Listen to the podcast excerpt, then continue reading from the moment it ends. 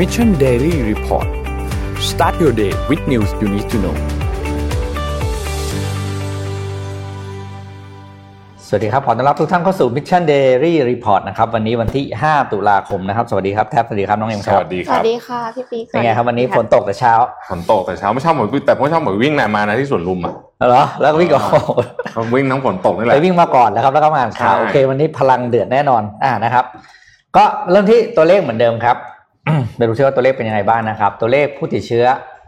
สะสมทั่วโลกนะครับ อยู่ที่ 34ล้าน9แสน58,000 คนนะครับ แล้วก็รักษาหายแล้ว 24 ล้าน3 4 2 0 0 0 คน แล้วก็เสียชีวิต 1 ล้านกับ 34,000 คนนะครับ ส่วนในไทยนะครับ เมื่อวานมีผู้ติดเชื้อสะสมเพิ่มขึ้น 2 รายนะครับ แล้วก็รวมเป็น 3,585 รายนะครับกำลังรักษาอยู่ 138 รายรักษาหาย 3,388 นะครับ แล้วก็ไม่มีผู้เสียชีวิตเพิ่มเติมนะครับ ครับอ้าวนี่มี statวันนี้มี stat ครับอะไปอะเรา stat เข้าก่อน stat กันเลยครับ stat วันนี้นะครับ เริ่มต้นนี้ให้ดูก่อนเลยว่า หลังจากที่ข่าวใหญ่นะ เมื่อวันศุกร์จริง ๆ เราเราเราอ่านข่าวกันเสร็จปุ๊บแล้วอะข่าวนี้ใช่เข้ามาพอดีเลยนะไม่งั้นจะได้อ่านกันละนะฮะวันนั้นก็คือข่าวที่โดนัลด์ทรัมป์ ออกจนมาได้ทีว่าเขาติดโควิดนะฮะอืมทีนี้ก็เลยมาให้ดูว่าได้เรียงทบทบทวนความทรงจำกันนิดนึงว่าใครที่ติดโควิดกับเราบ้างที่เป็นผู้นำโลกนะครับ มีตั้งแต่บอริสจอห์นสันนะฮะมีตั้งแต่นายกรัฐมนตรีของรัสเซียนะครับนายกรัฐมนตรีของอาร์เมเนียนะครับเอ่อประธานาธิบดีของฮอนดูรัสนะฮะค่ะแล้วก็ประธานาธิบดีของบราซิลนะคนนี้ก็แน่นอนนะฮะติดติดติดติดแหงอยู่แล้วอยู่แล้วนะฮะ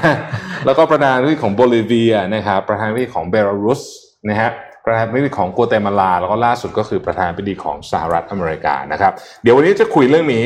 ในเชิงวิเคราะห์ให้ฟังเพราะมันมีว่นัยยะอะไรหรือเปล่าอ่ามันอย่างมีเงี้ยะมันมีเรื่องคือมันมีอะไรเยอะมากที่ที่ที่น่าคุยนะครับ แล้วก็ผมคิดว่าเดี๋ยวเดี๋ยวเดี๋ยวเดี๋ยวจะชวนคุยด้วยผมว่าสนุกมากเรื่องนี้นะใช่ใช่อะต่อมานะครับอ่าเดี๋ยวผมพาไปดู เดี๋ยวเดี๋ยวยังยังขอเอาขอยังขอโอเคขอต่อเรื่องเอาแล้วแล้วโอเคขไปขอไปอ๋อสแตทไม่ตกใช่ไหมลืมไปเดี๋ยวตกเดี๋ยวตกเอ่อเพลินๆอันนี้ให้ดูว่าตอนนี้เนี่ยเอ่อ ประเทศไหนที่มีบริษัทที่เป็น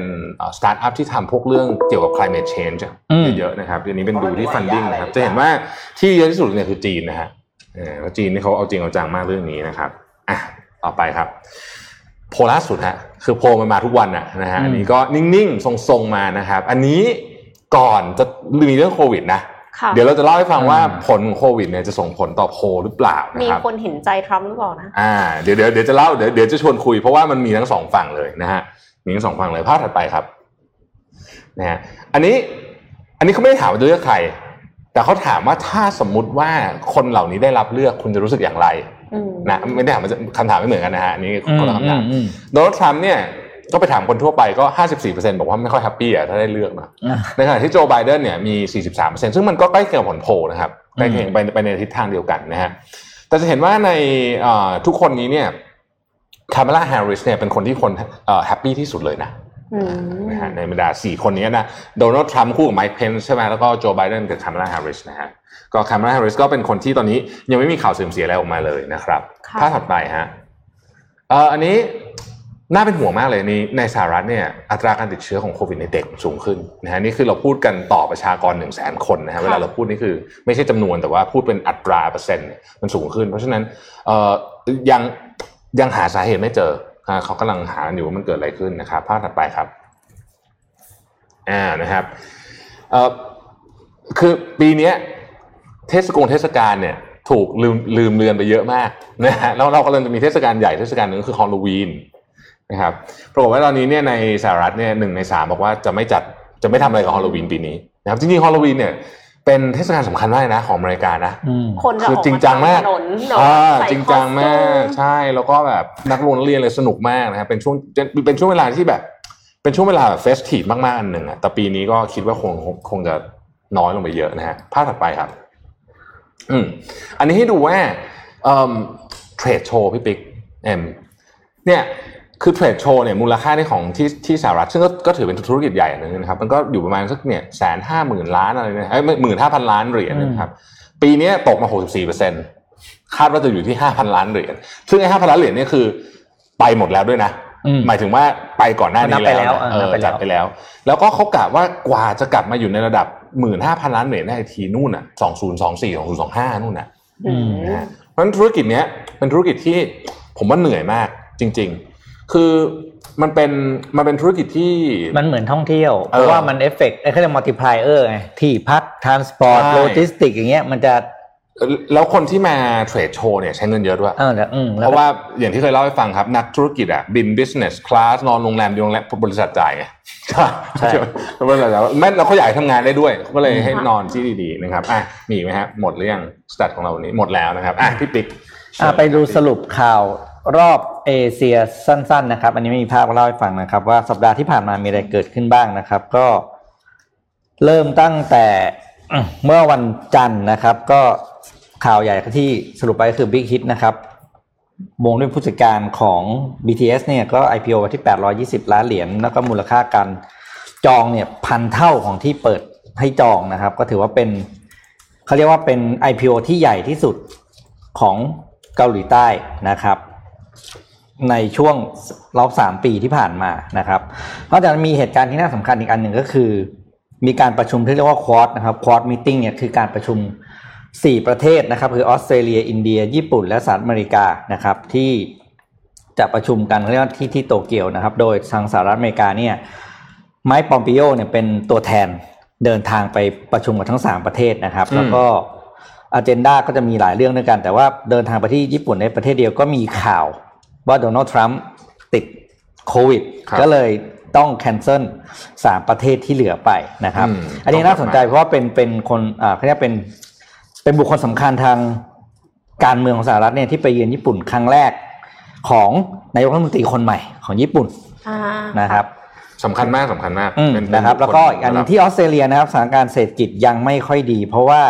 รัฐบาลออสเตรเลียเนี่ยก็ประสบปัญหาเรื่องโควิดเหมือนกันก็เลยทำให้การทำงบประมาณประเทศดีเลย์นะครับโดยงบประมาณประเทศของปีถัดไปเนี่ยจะไปเริ่มใช้ได้เดือนเดือนเดือนหน้านะครับ เพราะจะเข้าเข้าเขาเรียกเข้าสภาเนี่ยสัปดาห์นี้คือเลทตั้งแต่เดือนมีนาคมเนื่องจากมีปัญหาเรื่องโควิด แล้วก็เรื่องของสัปดาห์นี้สำคัญมากที่ญี่ปุ่นก็คือจะเป็นสัปดาห์ที่ร้าน convenience store ทั้งหลายเนี่ยจะทยอย ประกาศผลประกอบการอืมซึ่งเป็นช่วงที่เขาเรียกว่าอยู่ในช่วงโควิด แล้วก็เป็น3เดือนหลังจากโควิดแล้วเพราะโควิดหลังๆมันคือเดือน3 4 5ค่ะอันนี้ก็จะประกาศผลช่วงเดือน6 7นะครับ8แล้วก็9เนี่ยก็คือ4เดือนหลังจากโควิดนี่แหละ ดูว่าตัวเลขจะ recover อย่างไร แล้วก็อีกอันที่น่าจับตามองของสัปดาห์นี้เราจะทราบผลก็คือทุกเดือนเนี่ยไอ้ยทุกปีเดือนตุลาคมสัปดาห์แรกเนี่ยจะเป็นสัปดาห์ที่มีการ ประกาศบุคคลผู้ได้รับรางวัลโนเบลอ่านะใช่นะคใช่รับใช่แต่ใช่แต่ปีเนี้ยอ่าเลทไปอาทิตย์หนึ่งนะครับ โดยเขาเรียกว่าแคนดิเดตนะครับหรือเขาเรียกนอมินีเขาเรียกนอมินีนะครับ nominee นอมินีที่ได้รับการเสนอชื่อเนี่ย มีหลายคนนะที่น่าจับตามองตัวน้เช่อนงทำก็ได้รับการเสนอชื่อนี่ใช่ไหมเอ่อใช่ Nobel Peace Prize ใช่ใช่ใช่อะไรก็พีซไฟประมาณนั้นน่ะอ่าคนหนึ่งก็มี นาธานรอนะครับ เป็นนักอ่านักนักเคลื่อนไหวขารียก activist นักเคลื่อนไหวชาวฮ่องกงนะครับ แล้วก็คนนี้ครับอเล็กซี่นาวานีอะไรที่ข่าวรัสเซียที่โดนอ๋อที่โดน poison ที่โดนไปวัคซีนอะอ่าไอ้ยที่ใช่ไม่ใช่วัคซีนที่โดนยาพิษอะนะคนนี้ก็เป็นอีกหนึ่งคนที่ได้รับการเสนอชื่อเหมือนกัน ครับเขาต้องตับจับตามองว่าสุดท้ายใครจะได้รับรางวัลโนเบลไปนะครับอืมนี่คือบรรยากาศรอบโลกสัปดาห์ที่ผ่านมา กลับไปที่โควิดอีกสักนิดนึงแล้วกันนะคะอืมข่าวนี้คงไม่อ่านไม่ได้จริงๆ ก็ได้ยินมาหลายรอบแล้วแต่ว่าอยากจะพูดถึงสักนิดนึงค่ะ ขอภาพ M2 ค่ะ ค่ะ Amazon นะคะ ยักษ์ใหญ่ลูกพี่ของพวกเรานะคะ ยอมรับว่าพนักงานกว่า 19,000 คนติดโควิดค่ะ Amazon.com เนี่ยก่อนหน้านี้คือไม่ยอมเปิดเผยอะไรใด ๆ ทั้งๆที่มีคนเรียกร้องออกมาประท้วงจนมีรูปนี้เกิดขึ้นนะคะ ล่าสุดเปิดเผยแล้วว่าพนักงานเนี่ยจริง ๆ คือเกือบ 20,000 คน เพราะมันคือ 19,816 คนนะคะ ติดโควิด -19 นะคะ เยอะมาก แต่ว่าถ้าถึงพูดถึงว่า Amazon.com รวมกับ Whole Food Market ทั่วสหรัฐเนี่ยมีพนักงานเยอะจริง ๆ คือ1ล้าน4แสนคนโอ้เพราะฉะนั้นเนี่ยการที่มีแค่ไม่ถึง 20,000 รายที่ติดโควิดเนี่ยเขาบอกว่ามันคิดเป็นเพียง 1.44%เท่านั้น ซึ่งนับว่าน้อยกว่าที่คาดมากคำว่าที่คาดเนี่ยคือเขาเทียบสัดส่วนประชากรของสหรัฐกับผู้ติดโควิดในสหรัฐเขาบอกว่ามันคาดคาดไว้เนี่ยคือตอนเนี้ย คิดว่าติดน้อยกว่าที่คาดไว้ถึง 42%ออืมันนี้ก็มีวิธีโม้ค่ะยังมีความยังมีความ Interesting พูดให้ตัวเองดูโอเคอยู่ พอออกมาเปิดเผยหลังจากที่อืมไม่ได้เปิดเผยมานาน หมายถึงว่าปกปิดมาใช่ไหมคะ พอเปิดเผยปั๊บก็บอกว่า เอ้ย คนอื่นก็ต้องเปิดเผยด้วยดีเอาแซะคนอื่นด้วยนะเปิดเผยด้วยเพราะไปว่าแซะคนอื่น การเปิดเผยจำนวนผู้ติดเชื้อเนี่ยค่ะ จะมีประสิทธิภาพมากขึ้นถ้าบริษัทอื่นต่างเปิดเผยข้อมูลเช่นกันอืมซึ่งเมื่อมีข้อมูลที่กว้างขึ้น ก็จะช่วยให้บริษัทสามารถเปรียบเทียบความคืบหน้า และแบ่งปันวิธีการปฏิบัติที่ดีในการรับมือกับโควิด -19 ในทุกอุตสาหกรรม แล้ว Amazon เนี่ยก็หวังว่าจะเทส 50,000 คนใน 650 ไซต์ที่เขามีอะค่ะ เริ่มตั้งแต่เดือนหน้านะคะ พฤศจิกายนค่ะ อืมครับเอาเรามาเอาข่าวที่ผมเชื่อว่าหลายคนอยากคุยเรื่องนี้อืมนะฮะวันนี้จะคุยเชิงวิเคราะห์เพราะว่าเรื่องตัวเนื้อข่าวเนี่ยผมว่าคนคุยไปเยอะละอืมนะครับสองวันที่ผ่านมานี้นะครับ เอางี้เอาเริ่มเริ่มเรื่องต้นก่อน คือเริ่มเริ่มเริ่มเริ่มแรกเนี่ยนะฮะคือโฮปฮิกส์ซึ่งเป็นผู้ช่วยคนสนิทคนหนึ่งของทรัมป์เนี่ยติดโควิดขึ้นมาขอขอดูภาพนิดหนึ่งเดี๋ยวให้ดูภาพนะฮะภาพ T เอ่อ T ยี่สิบอืม นี่ให้ให้ดูว่าสนิทขนาดไหนอืม T ยี่สิบ T ยี่สิบเอ็ดอ่าไล่มาเลยฮะโอ้ T ยี่สิบสองนี่นะฮะนี่คือโฮปฮิกส์นะฮะอายุสามสิบเอ็ดนะครับ แล้วก็เอ่อก็แน่นอนว่าเวลาเห็นภาพอย่างเงี้ยมันก็จะต้องมีคนเอ่อแซะเรื่องอื่นมาด้วยแต่ไม่เป็นไรเราจะไม่พูดประเด็นนั้น ประเด็นก็คือคนนี้ติดโควิดปุ๊บ แล้วก็อืมเอ่อมาติดทรัมป์นะฮะคาดว่ามาติดทรัมป์เพราะว่าเดินทางไปโอไฮโอ ไปดีเบตไปอะไรด้วยกันมาตลอดอืมทีนี้ มันมีคำถามเยอะมาก ผมจะไล่ทีละประเด็น ประเด็นที่หนึ่งติดจริงเปล่า มีคนตั้งคำถามนี้ก่อนนะครับเมื่อวันศุกร์อ่าติดจริงหรือเปล่าใช่อ่าติดจริงหรือเปล่า เพราะว่าหรือว่าเป็นเกมการเมืองนะฮะอ่าเอาตอนนี้เราขอแอดซูมว่าติดจริงก่อนแล้วกันอืมนะครับทีนี้ติดจริงแล้วมันเกิดอะไรขึ้นในเชิงของความรู้สึกของประชาชนอ่านะครับมีคนบอกว่าเฮ้ยเรียกคะแนนสงสารหรือเปล่า ผมเชื่อว่ามีคนที่สงสารแล้วก็มีคนที่สมน้ำหน้า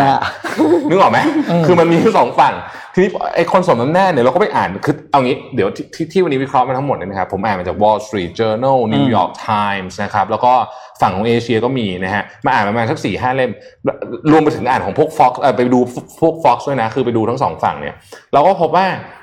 เขียนคนละประเด็นคนละมุมเลยนะฮะคนที่บอกว่าเออทรัมป์เนี่ยเหมือนกับติดโควิด แล้วถ้าหายเนี่ยก็จะกลับมาแล้วเหมือนกับเหมือนกับว่าเห็นไหมล่ะ มันไม่มันไม่ได้เป็นอะไรขนาดไม่ได้นั้นเลยอ่าเห็นไหมอ่าผมยังหายเลยเนี่ยผมแข็งแรงผมเหมาะจะเป็นผู้นำประเทศอืมแต่ในขณะผมแข็งแรงกว่าโจไบเดนแต่ต้องมีคนประโยคนี้แน่นอนนึกออกไหมเพราะว่าผมผมติดโควิดแล้วผมก็หายอะไรอย่างเงี้ยนะครับอืมอันนั้นคือประเด็นของเรื่องว่าเป็นไม่เป็นทีนี้สรุปมาว่าเป็นนะครับตอนนี้ทรัมป์เนี่ยก็อยู่ที่โรงพยาบาล ซึ่งปกติประธานาธิบดีไปนอนค้างคืนที่โรงพยาบาลเนี่ยมีน้อยมากนะฮะอ่าน้อยมากๆนะครับ อันนี้เป็นเคสที่ค่อนข้างแรร์มาก ทีนี้พอไปนอนค้างคืนที่โรงพยาบาลปุ๊บเนี่ยนะ ประเด็นที่มันน่าสนใจที่ต้องจับตามองต่อก็คือว่า เสร็จแล้วเนี่ยเอิ่มการบริหารราชการเป็นยังไงแผ่นดินอืมอ่าเอาอย่างนี้ก่อนนะฮะขนาดนี้เราเหลือเวลาหนึ่งเดือนก่อนเลือกตั้งนะครับหากสมมติว่าทรัมป์เนี่ยเกิดรู้สึกว่าตัวเองจะบริหารงานไม่ได้ ซึ่งผมเชื่อว่าเขาไม่รู้สึกนะคือเชื่อเขาคิดว่าเขาคงบริหารงานได้เนี่ยนะฮะแต่โควิดเนี่ยมันมีโอกาสต้องใส่ ventilator ค่ะแล้วก็ทรัมป์เนี่ยอยู่ในกลุ่มเสี่ยงด้วยหนึ่งอายุเยอะสองน้ำหนักค่อนข้างเกินเมื่อวานเขาทำ BMI ทรัมป์ให้ดูเนี่ยสามสิบกว่า นะฮะตัวสูงก็จริงแต่น้ำหนักเยอะอืมแล้วก็ความดันสูงเอ่อมีมีคือเอาว่าอยู่ในกลุ่มเสี่ยงอะอยู่ในกลุ่มเสี่ยงมากกว่าคนหนุ่มเนี่ยมีโอกาสเสียชีวิตมากกว่าถึง 20 เท่า เพราะฉะนั้นโอกาสที่จะถูกอยู่ใน ventilator เนี่ยมีนะฮะค่ะแล้วก็แม้ข่าวจะออกมาที่บอกว่าทรัมป์บอกว่าเขาไม่ได้เป็นอะไรมากเนี่ย แต่ว่ามันก็มีข่าวลือเมื่อวานเนี่ยใน Twitter จากสำนักข่าวใหญ่ ๆ เหมือนกันว่า มีอีกสายหนึ่งออกมาบอกว่าจริงๆทรัมป์เริ่มอาการหนักแล้วอืมนะครับถ้าเกิดต้องใส่ ventilator ปุ๊บนั่นหมายถึงว่าเขาไม่สามารถบริหารราชการได้แล้วนะอืมบริหารราชการแผ่นดินได้เนี่ยนะครับคนที่จะขึ้นมาบริหารราชการแผ่นดินต่อคือไมค์เพนส์รองประธานาธิบดีนะตามสายบังคับบัญชานะฮะผมมีรูปให้ดูว่าสายบังคับบัญชาของสหรัฐอเมริกาเนี่ย คืออะไรบ้างนะครับที่ 18 นะฮะเริ่มต้นเนี่ยประธานาธิบดีเนี่ยคือแน่นอนเอ่อเป็นคนคนแรกใช่ไหมเสร็จแล้วก็จะเป็นรองประธานาธิบดีนะครับ คนที่ 3 ตอนนี้คือแนนซี่เพโลซีก็คือประธานรัฐสภานะฮะสภาล่างนะฮะทีนี้ความน่าสนใจอยู่ตรงนี้ เอาก่อนเลือกตั้งก่อนนะ ก่อนเลือกตั้งก่อนนะ ก่อนเลือกตั้งเนี่ยไมค์เพนส์เนี่ยขึ้นมาปฏิบัติหน้าที่แทนประธานาธิบดีได้นะครับ ตามกฎหมายรัฐธรรมนูญของสหรัฐอเมริกาเอ่อมาตรา 25 ถ้าจำไม่ผิดนะครับ ซึ่งมันมีอันนี้มันก็จะมีดีเทลว่าเออถ้าเกิดว่าตัวทรัมป์เองไม่ยอม แต่เขาคนอื่นคิดว่าบริหารงานไม่ได้เนี่ยไมค์เพนส์กับคณะรัฐมนตรีที่เหลือทั้งหมดข้างล่างเนี่ยนะจะต้องเสนอเข้าไปให้กับวุฒิสภาตัดสินอะไรแบบนี้นะแต่ประเด็นก็คือว่าเอิ่มถ้าเกิดว่าไมค์เพนส์ติดด้วย คราวนี้เนี่ยอำนาจมันจะ shift กลับมาอยู่ที่ฝั่งเดโมแครตนะฮะอืมก่อนเลือกตั้งนะ สมมตินะฮะคือมันเป็นเรื่องใหญ่มากนะครับเรื่องเนี้ยค่ะเพราะฉะนั้นเนี่ยยังไงโดนัลด์ทรัมป์ก็ต่อให้ไมค์เพนส์ติดก็ต้องบอกว่าไม่ติดอะอะผมว่าตอนนี้นะอ่าเพราะไม่งั้นเนี่ยอำนาจมันจะ shift กลับมาที่แนนซี่เพโลซีนะครับซึ่งอันนี้คืออันนี้ผมเชื่อว่าฝั่งเอ่อริพับลิกันไม่ยอมแน่นอนทีนี้จำได้ไหมเรื่องแต่งตั้งผู้พิพากษาค่ะอ่านะฮะที่เพิ่งตั้งไปอืมคือยังไม่จบยังไม่จบคือพิธีการเนี่ยไปแล้ว นะครับอืมแต่มันจะต้องถูกโหวตโดยวุฒิสมาชิกอีกรอบหนึ่งอืมวุฒิสมาชิกปกติเขาโหวตเนี่ยเขาไม่โหวตทางไกลเขาโหวตที่สภาวุฒิสมาชิกที่อยู่กับโดนัลด์ทรัมป์เนี่ยติดไปแล้วสามนะครับ ล่าสุดนะฮะอืมติดไปแล้วสามคนนะครับ แล้วอาจจะมีติดอีก ประเด็นก็คือถ้าติดไปอีกแบบนี้เนี่ย สมมติว่านะ สมมติติดไปสิบคนนะเป็นริพับลิกันหมดใช่ไหมอยู่ฝั่งโดนัลด์ทรัมป์เนี่ยเฮ้ยคุณไปโหวตตอนนี้แพ้นะฮะจากที่ชนะอยู่ในยแพ้นะฮะอืมนอกจากว่าเขาจะยอมเปลี่ยนกฎให้โหวตทางเอ่อทาง ทางไกลได้ซึ่งก็ไม่รู้จะยอมหรือเปล่าเนี่ยนะทีนี้การแต่งตั้งผู้พิพากษาสูงสุดมันมีมันมีความสำคัญมาก ๆ เลยตรงนี้เอ่อในสมัยของโอบามา 8 ปีเนี่ยตั้งไปสองคนทรัมป์4ปีเนี่ยตั้งไปแล้วสามคนนะฮะอืมคือแกตั้งเยอะมาก แล้วคนนี้จริง ๆ ไม่ควรตั้งเพราะว่าก็เหลือเทอมนิดเดียวเองสั้นค่ะทีนี้แล้วแล้วมันสำคัญยังไงทรัมป์บอกแล้วใช่ไหมว่าเฮ้ยเขาคิดว่ามันจะมีการโกงเกิดขึ้นไอ้ส่งไปรษณีย์อะนะโดยเฉพาะโดยเฉพาะรัฐที่เดโมแครตเป็นผู้มีเป็นผู้ว่าการรัฐค่ะอืม เวลาคุณจะไปฟ้องว่าใครโกงไม่โกงแล้วคนตัดสินเนี่ยถามว่าฟ้องใครต้องฟ้องศาลสูงสุดนี่นะครับเพราะฉะนั้นคนที่จะทำให้การเลือกตั้งเนี่ยยืดออกไปหรือแม้แต่กระทั่งเป็นโมฆะในบางในบางพื้นที่ได้เนี่ยก็คือตุลาการศาล9คนนี่แหละ ที่โดนัลด์ทรัมป์กำลังแต่งตั้งไปเพราะฉะนั้นจะเห็นว่าความสำคัญเนี่ยมันสำคัญมากๆเลยนะฮะมันคือที่เข้ามากในอย่างนี้เพราะฉะนั้นถ้าเกิดว่าตุลาการเป็นฝั่งเดโมแครตเนี่ยคุณก็ร้องกับเขาไม่ได้ถูกไหมอืมอ่าเขาก็ไม่เขาก็ไม่รับคำร้องคุณผลก็จะเป็นอย่างนั้น ทีนี้ worst case scenario สมมุติว่าโดนัลด์ทรัมป์อันนี้ไม่ได้แช่งนะอ่าสมมุติว่าโดนัลด์ทรัมป์เกิดเป็นหนักแล้วเสียชีวิตขึ้นมาจะเกิดอะไรขึ้น อ่าคำถามว่าต้องถามว่าเสียชีวิตเมื่อไหร่นะครับ เสียชีวิตเมื่อไหร่ หากเสียชีวิตก่อนการเลือกตั้งนะฮะก่อนการเลือกตั้งเนี่ยเอ่อไมค์เพนส์ไม่ได้จะไม่ได้เป็นตัวแทน automatic นะฮะต้องกลับไปเลือกตัวแทนมากันใหม่ แต่เขาจะรักษาเอ่อรักษาตำแหน่งรักษาเป็นราชการไปก่อนรักษาการและอืมเลื่อนการเลือกตั้งอาจจะถูกเลื่อนเป็นไปได้อืมนะครับ หากเสียชีวิตหลังการเลือกตั้ง แล้วประธานโดนัลด์ทรัมป์ได้รับเลือกเป็นประธานาธิบดีนั่นนะเอ่อไมค์เพนส์จะเป็นประธานาธิบดีต่อเลยอ่าไม่เหมือนกันนะ มันอืมขึ้นอยู่อยู่ว่าช่วงเวลาไหนนะครับ เพราะฉะนั้นตอนนี้เนี่ยจะเห็นว่าการเมืองอเมริกาเนี่ย อีลงตุงนางมาก มีอีกซีนารีโอหนึ่ง หากว่าอืมโจไบเดนอืมติดโควิดด้วยอีกคนหนึ่งเออเป็นไง ถ้าสมมติว่า เฮ้ยมันจะเกิดมันจะเกิดกริดล็อกที่เราไม่เคยเจอมาก่อนเออเพราะว่ามันจะกลายเป็นว่าทั้งสองเนี่ยสมมตินะครับอืมว่าเป็นอาการหนักทั้งคู่เนี่ยนะทั้งสองพักเนี่ยต้องกลับไปหาตัวแทนมาใหม่อืมเราไปในโปขรณะเซสที่เริ่มต้นใหม่คือโอ้โหจำได้ไหมว่าก่อนเขา primary กันทีเขา primary กันครึ่งปีแปดเดือนอะไรแบบเนี้ยนะ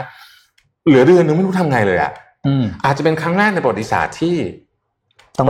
อืมประประเทศอเมริกา200กว่าปีเนี่ยไม่เคยเลื่อนเลือกตั้งเลยแม้แต่ครั้งเดียวนะครับไม่เคยมีการเลื่อนเลือกตั้งเลยคือจะอะไรก็แล้วแต่เนี่ย เขาจะเลือกตั้ง นะฮะตามตามเทอมอืมเขาแต่ครั้งนี้โอ้โหโควิดนี่มันเอาซะน่วมเลยนะฮะโอ้โหมีไม่แน่มีซีนารีโอหนึ่งมีเป็นเหรอแล้วหาย คราวนี้แล้วอ๋อฟุ้งเลยคราวนี้ฟุ้งเลยครับฟุ้โอ้งโหแน่นอนบอกว่าเห็นไหมไม่ต้องกลัวอเมริกันอะเห็นไหมแน่นอนแน่นอนคราวนี้อันนี้แน่นอนคราวนี้แหละโอ้ยมองว่าตัวเองเป็น Iron Man เลยทีนี้อ่าใช่ ทีนี้ทีแล้วนี้คราวนี้กระแส American dream อะไรของเขาอะไออเมริกันใช่ก็โหคราวนี้เทมาเลยนะ มีคนถามว่าแล้วแล้วแล้ว แล้วแล้วดีบงดีเบตตอนนี้ยังไงคือคือตอนนี้เชื่อว่าดีเบตของโดนัลด์ทรัมป์เนี่ยคงจะคงต้องคงไม่เลื่อนดีเบตไปก่อนแล้วล่ะครับ แต่อืมว่ามันจะมีดีเบตของโจไบเอ่ออ่าของรองรองประธานาธิบดีอืมนะฮะน่าสนใจว่าอ่าเขาจะดีเบตไหมคือ ถ้าเป็นผมผมจะเริ่มเสียวเหมือนกันนะอีกฝั่งหนึ่งอะถ้าผมเป็นเออคาร์เมล่าแฮร์ริสผมแบบเอ้นี่มันติดกับทรัมป์มาไอ้เปหน้าล่ามาเปล่าเออมเพราะว่าระหว่างอะจริงอยู่ที่ปกติเนี่ยประธานาธิบดีกับรองประธานาธิบดีเนี่ยเขามักจะไม่อยู่ที่เดียวกันเนื่องจากเหตุผลเรื่องความปลอดภัยอืมนะครับเขาจะไม่ขึ้นเครื่องบินลำเดียวกันไม่อะไรอย่างเงี้ยอ่าแต่มันก็ต้องเจอกันบ้างแหละ ถูกไหมมัน ต้องเจอกันบ้างนะฮะนี่อาจจะเป็นสาเหตุที่ไมค์ปอมปิโอเนี่ยต้องกลับมา เหตุผลที่ไมค์ปอมปิโอต้องกลับมาเนี่ยมันมีมันมีเหตุผลเหมือนกันนะ เพราะว่าตามสายบังคับบัญชาเนี่ยนะครับ คนที่จะเป็นลำดับที่สี่อืมมัน Speaker of the House ก็คือ Nancy Pelosi แล้วก็ประธานวุฒิสมาชิกครับลำดับที่ 4 ต่อมาที่จะขึ้นเป็นเอ่อบัญชาการประเทศประเทศเนี่ยก็คือไมค์ปอมปิโอนี่แหละนะครับรัฐมนตรีว่าการกระทรวงต่างประเทศนะฮะเพราะฉะนั้นเนี่ยตอนเนี้ยเขาเลยผมคิดว่าเรียกกลับนะอ่า คือตอนนี้วุ่นวายมากนะที่อเมริกานะโโหอะไรก็ไม่รู้แบบสุดๆจริง ๆเลยนะฮะอืมแล้วก็แล้วก็มีมีมีคุณตุ๊กตาบอกว่าทรัมป์นี่คงได้รับการรักษาไม่เหมือนประชาชนทั่วไปแน่นอนครับ แน่นอนคืออันเนี้ยเขาต้องระดมสภากำลังทุกอย่างอืมที่ที่ที่ความสามารถของหมอจะมีเนี่ยในการรักษาอืมนะฮะเอ่อแล้วคอยดูนะว่าถ้าเกิดสมมติว่าโดนัลด์ทรัมป์รักษาหายเนี่ย ยาที่ใช้รักษาโดนัลด์ทรัมป์อะใช่ ไม่รู้ว่ายาอะไรใดที่เขาระดมเข้าไปนั่นอะ โอ้โห ถ้ารักษาหาย อืมคะแนนจะกลับมาที่ฝั่งทรัมป์นะใช่อ่าเยอะด้วยนะครับ คะแนนจะกลับมาที่ฝั่งทรัมป์เยอะด้วยนะฮะเพราะฉะนั้นก็เลยมีคนกลับมาถามที่คำถามเลยว่าตกลงเป็นหรือเปล่าอ่าเออ ตกลงเป็นจริงหรือเปล่านะฮะคือมันคือสำหรับทรัมป์เนี่ย ผมว่าสาวสามารถนะสสามารถที่จะสร้างอะไรก็ได้ละครเออทั้งทั้งหมดทั้งทั้งหมดขึ้นมานี้ได้นะฮะทรัมป์เดอะซีรีส์ โอ้โหสร้างหนังของตัวเองแบบว่ายิ่งใหญ่ สุดๆจริง ๆ อะเออสุดๆจริง ๆ คือมันอาจจะหมดมุกแล้วที่คือสมมติว่าเนี่ยเป็นแล้วสิบวันหายเนี่ยแล้วกลับไปเออดีเบตได้เนี่ยคะแนนเทเลยนะโอ้โหแบบเฮ้ยอะไรอย่างเงี้ยเออ Miracle แล้วเสร็จแล้วก็จะประกาศว่าสามารถที่จะใช้ยาตัวนี้รัอะกไรษาอืมคนอเมริกันทั้งหมดแล้วก็ make America great again เอออะไรแบบนี้เออใช่ใช่ใช่ใช่ตามมันสูตรจะต้องกลับมาประโยคเนี้ยตามสูตรกันเลยอะเออ แล้วก็อันนี้เห็นไหมผมแข็งแรงอ่าอืมโอ้อันนี้ต้อง ต้องติดตาม แต่ว่าเอ่อคู่คู่แข่งนะทั้งโจไบเดนทั้งทั้งเอ่อคลินตันทั้งอะไรเขาก็ส่งสารออกมาอ่าเอ่อให้กำลังใจให้กำลังใจทรัมป์นะครับ แล้วก็ไอ้พวกโฆษณาที่เหมือนกับไปว่าทรัมป์ตอนเนี้ยก็หยุดของไบเดนก่อนเขาหยุดก่อนอืมเขาหยุดนะฮะก่อนเพื่อเป็นกำลังใจแล้วก็มีเขาก็มีอ่าเขาก็มีสปิริตเหมือนกันมีสปิริตมีสปิริตอืมโอ้แต่ว่าผมเรื่องนี้ไม่มาจริงๆเรื่องนี้ไม่เคยเจอจริง ๆ นะฮะอะอ่าน้องเอ็มครับค่ะเอ่อ ขอเป็นข่าวเตือนภัยข่าวหนึ่งแล้วกันนะคะ จริงๆเอ่อตั้งใจจะอ่านเมื่อสัปดาห์ที่แล้วขอภาพ M4 ค่ะ นักศึกษาจีนในออสเตรเลียนะคะกำลังตกเป็นเหยื่อของการลักพาตัวเสมือนจริงค่ะ คือนอกจากจะมีการประชุมเสมือนจริง แล้วลักพาตัวก็ยังมีเสมือนจริงด้วยนะคะอืมกรมตำรวจออสเตรเลียเปิดเผยว่านักเรียนนักศึกษาในกรุงซิดนีย์ประเทศออสเตรเลียเนี่ยเสี่ยงต่อการเป็นเหยื่อถูกล่อลวงบังคับ ให้ถ่ายคลิปวิดีโอในสภาพถูกมัดมือมัดเท้าและปิดตาค่ะ เพื่อเรียกค่าไถ่จากสมาชิกในครอบครัว หรือที่เรียกกันว่า virtual kidnapping นะคะ ตั้งแต่ต้นปีที่ผ่านมาเนี่ยมีเรนจ์ของการถูกเรียกค่าไถ่ตั้งแต่หลักพันถึงกว่า 1 ล้านดอลลาร์สหรัฐเลยทีเดียว ผู้หลอกลวงเนี่ยจะติดต่อเหยื่อผ่านโทรศัพท์ด้วยภาษาจีนค่ะ โดยอ้างว่าเป็นตัวแทนจากรัฐบาลจีน เช่นสถานทูตนะคะ พร้อมข่มขู่ไม่ให้ติดต่อกับครอบครัว แล้วก็บังคับให้จัดฉากเสมือนหนึ่งว่าถูกลักพาตัว กลุ่มผู้หลอกลวงเนี่ยเขาก็ยังใช้วิธีว่าเขาแสดงเบอร์โทรศัพท์สถานทูตจีนอืมให้น่าเชื่อถือแล้วก็ผ่านโทรศัพท์ด้วยอืมรวมถึงการส่งรูปหรือว่าดัดแปลงรูปที่ได้จากออนไลน์เนี่ยนะคะเพื่อเพื่อให้ครอบครัวเนี่ยรู้สึกกลัวว่าแบบเฮ้ยลูกตัวเองแบบหนักแล้วอะไรอย่างเงี้ยค่ะ การหลอกลวงเนี่ยค่ะ ก็คือมีวิธีคล้ายคลึงกับการช่อโกงผ่าน call center อะค่ะ เขาจะใช้วิธีโทรหาเหยื่อจำนวนมากในระบบอัตโนมัติคัดเฉพาะกลุ่มคนที่มีนามสกุลภาษาจีน ด้วยความกังวลจากกรณีที่มีการลักพาตัวนักศึกษาจีนจริง ๆ ในแคนาดาและสหรัฐอเมริกานะคะทำให้พ่อแม่ชาวจีนเนี่ยเลือกจ่ายเงินค่าไถ่เพื่อความปลอดภัยของลูกหลาน แต่ว่าหลังจากที่ครอบครัวโอนเงินค่าไถ่เข้าบัญชีในบาฮามาสแล้วเนี่ยตำรวจจะ ตำรวจที่ได้รับทราบเหตุการณ์เนี่ยมักจะเจอเหยื่อในสภาพปลอดภัยดีในวันถัดมาค่ะอืมแต่เหยื่อส่วนใหญ่มักจะรู้สึกอายเกินกว่าจะดำเนินคดีนะคะเพราะว่ารู้สึกว่าเหมือนกับตัวเองอะเป็นคนที่มีความรู้เป็นนักศึกษาอืมที่มาเรียนถึงออสเตรเลีย แต่ว่ากลายเป็นว่าโดนโดนหลอกอะนะคะ ซึ่งตัวแทนนักเครือข่ายนักศึกษานานาชาติในออสเตรเลียเนี่ยเขาบอกว่านักศึกษาต่างชาติเนี่ยเป็นกลุ่มเปราะบาง เพราะว่าโควิด -19 ทำให้เขาไม่สามารถที่จะไปรับงานเสริมได้ คือแต่อืมเดิมเนี่ยเหมือนกับทำงานร้านอาหารเนี้ยแต่พอตอนเนี้ยคือไปทำงานไม่ได้แล้วกลายเป็นว่าไม่ได้รับสวัสดิการด้วย เพราะว่าอยู่นอกระบบครับอ่าค่ะ ก็เลยอยากจะเตือนภัยค่ะว่า เราฟังดูตอนเนี้ยเหมือนกับว่าเป็นเรื่องตลกว่าแบบเฮ้ยเขาไม่ได้มาจับเรามัดมือมัดเท้าแล้วเรามัดมือมัดเท้าตัวเองเนี่ยนะแต่ว่าคือเข้าใจว่าเขาคงมีจิตวิทยาสูงมากอืมแล้วก็ อยากจะให้มีสติอะค่ะ คือไม่ว่าจะเกิดอะไรขึ้นก็คืออยากจะให้มีสติแล้วก็จะได้ไม่ตกเป็นเหยื่อซะเอง ส่วนคนที่รู้จักกับคนที่เขาตกเป็นเหยื่อมาก่อนนะคะ ก็อย่าไปซ้ำเติมเขานะคะ เพราะว่าเคยคือมีเหยื่อบางคนที่รู้สึกอับอายจนคิดฆ่าตัวตายเลยทีเดียวค่ะ อืมแหมมันโลกเรามันก็มีอะไรพวกเออมีพวกวิธีวิชาชีพใหม่ๆก็อีโวไป ใช่นะค่ะฮะมิจฉาชีพนี่ไปไวกว่าตำรวจเสมอค่ะนี่นี่ผมมีน้องเอ็มพูดข่าวเนี่ยแล้วผมนึกถึงหนึ่งขึ้นมาได้ เอ่อ ขอรูปดับที่ขอรูปทียี่สามได้ไหมครับมันมีซีรีส์อันหนึ่งใน Netflix ชื่อ American Murder The Family Next Door เดี๋ยวให้ดูได้เดี๋ยวให้ดูโปสเตอร์อืมคือวันก่อนเนี่ย ผมผมผมก็ไถหน้า feed แล้วก็ไปเห็นคุณวิเคราะห์บอลจริงจังอะเขาเขียนถึงถึงเรื่องนี้ บอกว่าดูแล้วนอนไม่หลับเลย ก็ก็เลยไปเปิดดูเฮ้ยมันแบบ มันอเมคือคุณไม่ spoil ดีกว่าแต่ว่าเป็น documentary ที่โหดมากเหรอ ไม่มีภาพโหดนะแต่เนื้ออ่าเรื่องเนี่ยเนื้แบอเรื่อบงไม่น่าโหดใช่ไหมเชื่อเลยว่าจะอืมเกิดแบบนี้ขึ้นนะครับอืมถ้าเอ่อใครที่ใครใครที่คิดคิดว่าเบื่อเบื่อซีรีส์เกาหลีช่วงนี้นะลองดูดูไปดูหนังเหมือนเบื่อบ้างซีรีส์โลกสวยอันนี้เป็นค่ะ documentary นะเป็น documentary ดีดีดีดีในแง่ที่มันเตือนเตือนใจมากเลยว่าแบบเฮ้ยมนุษย์เรานี่ไม่ธรรมดาจริงๆนะครับอะผมมีข่าวนิดนึงจากก่อนจะเข้าเจ็ดโมงครึ่งเนาะจากเอ่อซิงหัวนะครับ เมื่อวานนี้มีการขุดพบเอ่อ ไม่ใช่เมื่อวานสัปดาห์ที่แล้วนะครับ ก็อียิปต์ฮะเขาขุดพบต้องเรียกว่าเป็นต้องเรียกว่าเป็นเอ่อโลงศพล็อตใหญ่เลยนะครับค่ะเอ่อห้าสิบเก้าโลนะครับมูลค่าเยอะมากคืออันนี้นี่เป็นแบบเก็บรักษามาอย่างดีนะครับอืมน้องดับไล่ภาพให้ดูเลยนะครับว่ามีรูปเป็นยังไงวะนี่นะฮะขอบคุณภาพจากซิงหัวนะครับ อันนี้อยู่เจออยู่ใกล้ๆกีซ่าเลยนะครับ อยู่ใกล้ๆเอ่อเอ่อพีระมิดกีซ่าเลยเนี่ยนะฮะเอิ่มเนี่ยโอ้โหดูรูปนะฮะ